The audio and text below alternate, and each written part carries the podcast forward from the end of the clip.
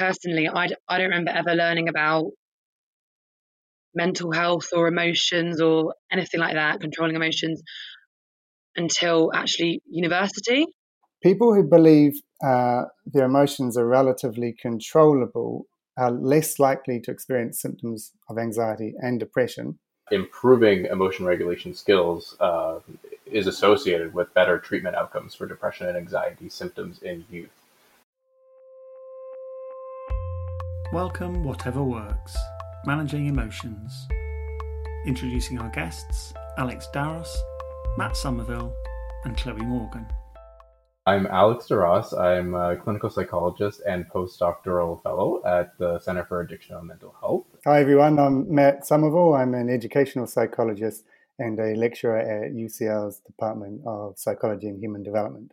Hi, I'm Chloe. I'm a freelance writer and barista, and I was on the youth advisory panel for the emotional controllability study. How can emotional regulation help with youth anxiety and depression? We were really trying to answer a question about whether improving emotion regulation skills was associated with uh, better treatment outcomes for youth that were aged 14 to 24.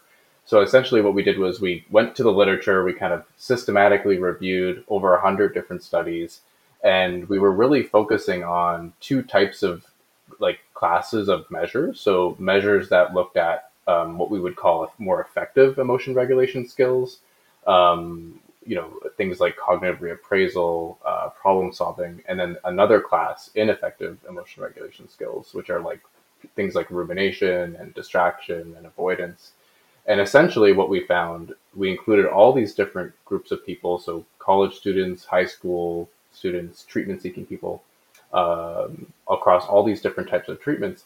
Essentially, what we found is that improving emotion regulation skills uh, is associated with better treatment outcomes for depression and anxiety symptoms in youth.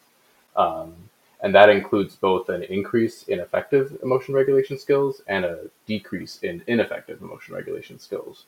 So we're really excited because we essentially found that a lot of different treatments target emotion regulation, and uh, essentially, uh, a lot of people who enter these treatments will will come out knowing a lot more uh, about emotions and emotion regulation in general. For me, for someone who um, suffers from anxiety and depression, I'm currently having therapy at the moment, and what was like found in the study definitely like there's a parallel with that so an example of that is like I tend to compare a lot um, with other people to kind of um, put a stop to that thought, like a mental block, I guess, kind of um, sidetrack the thought and put an end to it. And I think that's a similar way and a similar to the findings. You know, we often we like when I when I'm talking about individual skills like distraction, avoidance, like we we all do these things, right? So it's important not to like get too carried away um, uh, with like what types of strategies you're using like on a daily basis, right? But it is it is true that people with depression or anxiety they tend to avoid more more often, and it becomes more of a stable way that they deal with their stressors. Um, and so what we found is that because both people with depression and anxiety have higher levels of ineffective skills, essentially just trying to teach them more effective skills kind of balances it out a little bit more.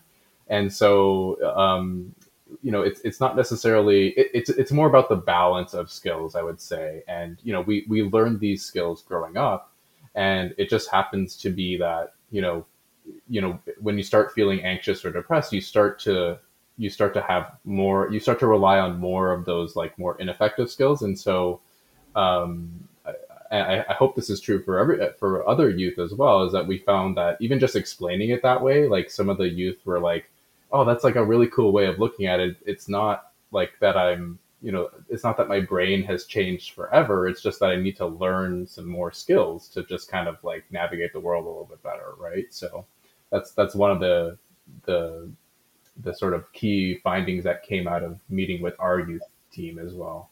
What what we found is that almost every single type of therapy like sort of a targets uh, emotion regulation skills in some way um, some do that better than others. So we did find that co- cognitive behavioral therapy does uh, it just essentially enhanced the effects, uh, the main findings that I was talking about. Um, that doesn't mean that other types of interventions are not effective at doing that, but this is an area where we need more research because we, we had a we sort of had a skew towards studies that use cognitive behavioral therapy. So we would like to see like more you know intervention research in this area to kind of understand whether these other treatments do that as well.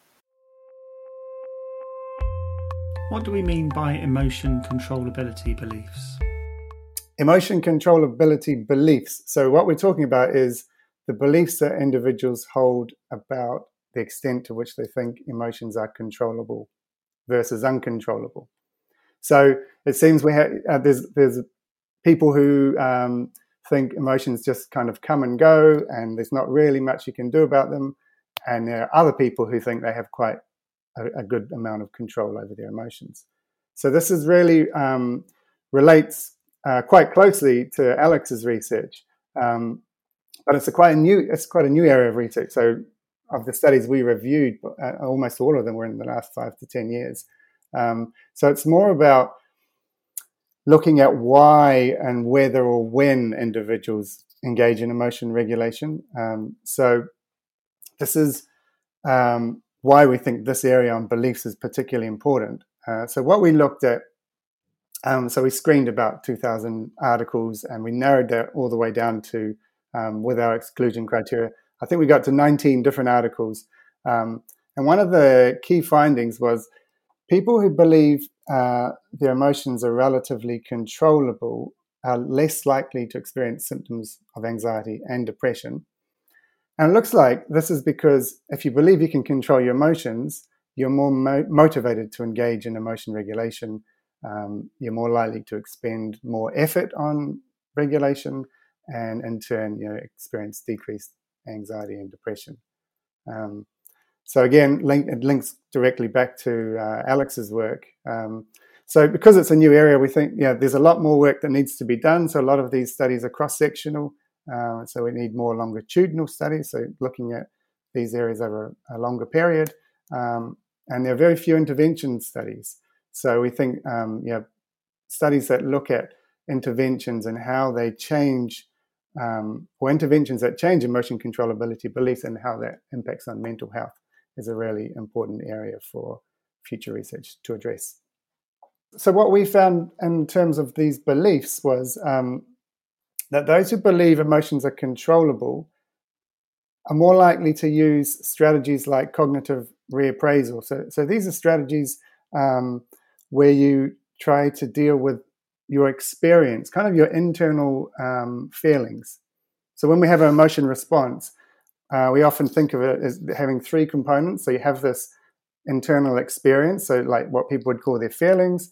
You have your behavioral expression, so what other people see, you know, your facial expression or your body movements. And then you have that physiological component, which is um, you know, your heart rate increasing or maybe your palms sweating. So it seemed that these beliefs, people who believe emotions are controllable, links to these strategies which deal with your experience. Uh, so, like cognitive reappraisal, is a, is like seen to be typically a healthy strategy um, because you're kind of reinterpreting um, that situation in, in a more positive light. So we didn't find we didn't find the same links between these beliefs and strategies that deal with your expression of emotion. Um, so a common strategy there that you see in the literature is suppression, where you're kind of just hiding what you feel, you're suppressing so nobody can see the emotion that you're expressing. Um, so we didn't find that beliefs linked to suppression, which was which was quite interesting these two bodies of research are just so relatable. Um, something I was just thinking was like, it, it really comes down to how we deal with our emotions, right? Are we going to engage with the emotion or are we going to just like disengage and like not like, you know, go there essentially?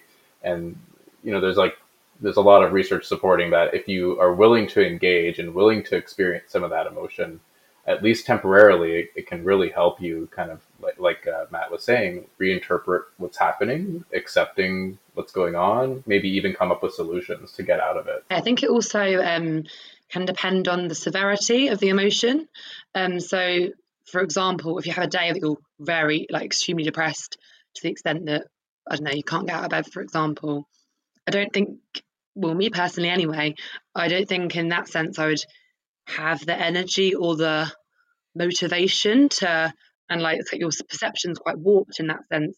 Whereas if i'm feeling slightly like on the way like on the verge of depression or anxiety but and, and also i think contextually as well depending on the setting. So for example I was at work feeling depressed i'm at work and i'm a barista so i'm talking to customers i can't i can't just go and like start crying i just have to speak to them whereas at home i'm more likely to say lie in bed and like cry. So I think it depends on the severity and also the context of whether you believe you can control it and then whether you actually take the steps to try and control the emotion. And it might not, it also might not be the best thing to do in the moment either. Like it just might be something that's not actually possible, right? Because because to reappraise, you actually have to really engage with whatever that thing was that had led to these negative emotions. Um, so it's a hard it's a, it's a hard thing to do, like Chloe was saying, with these really intense emotions. How do these beliefs affect youth mental health? And yeah, so from from the evidence that we have, you know, in terms of implications for for practice, uh, we discussed this actually with the clin- the clinician panel, which is uh, yeah, clinical psychologists.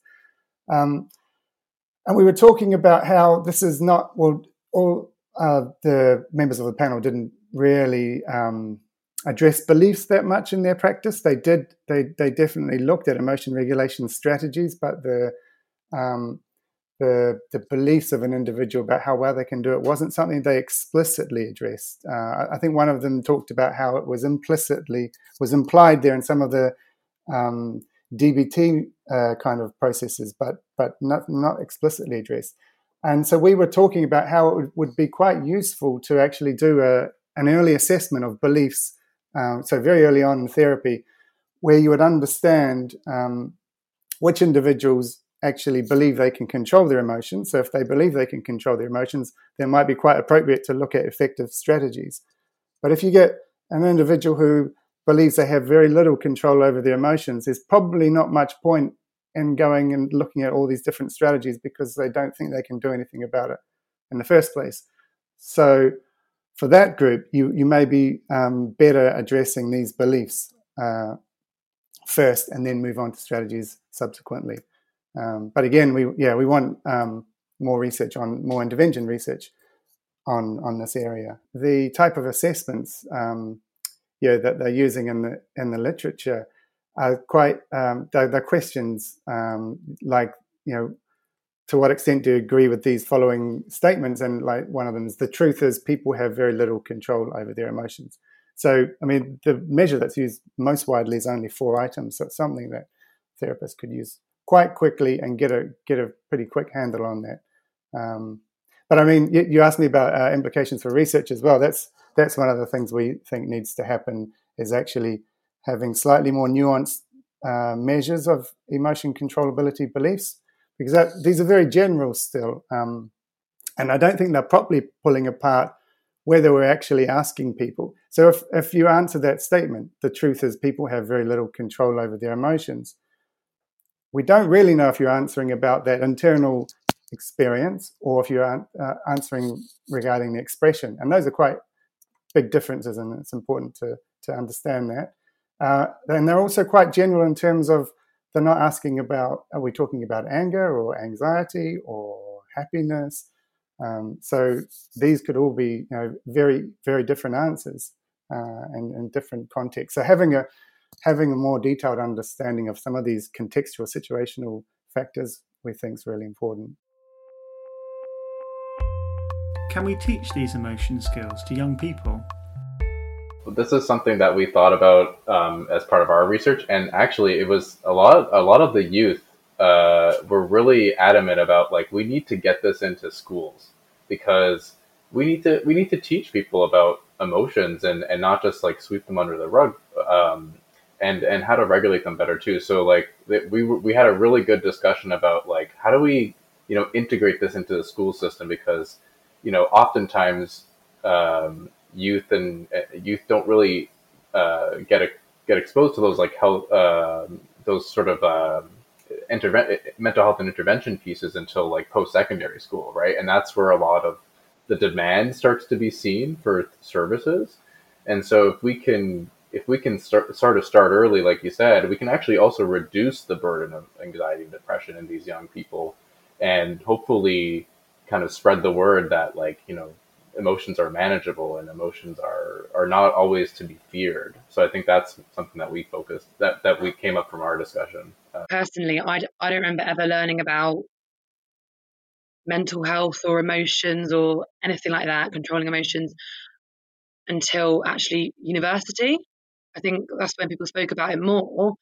Um, and that's when I was aware of it in myself more, but definitely not in primary school. And I think primary school is, I remember like reception, obviously, children mainly learn through play. And I think that could be something quite very easily incorporated into like play. It's really important to uh, address early on, um, particularly with this uh, emotion beliefs research. It, it's kind of suggesting that these beliefs um, aren't fixed early on, so they're quite flexible. So this is a, a really important um, area, a time to to intervene.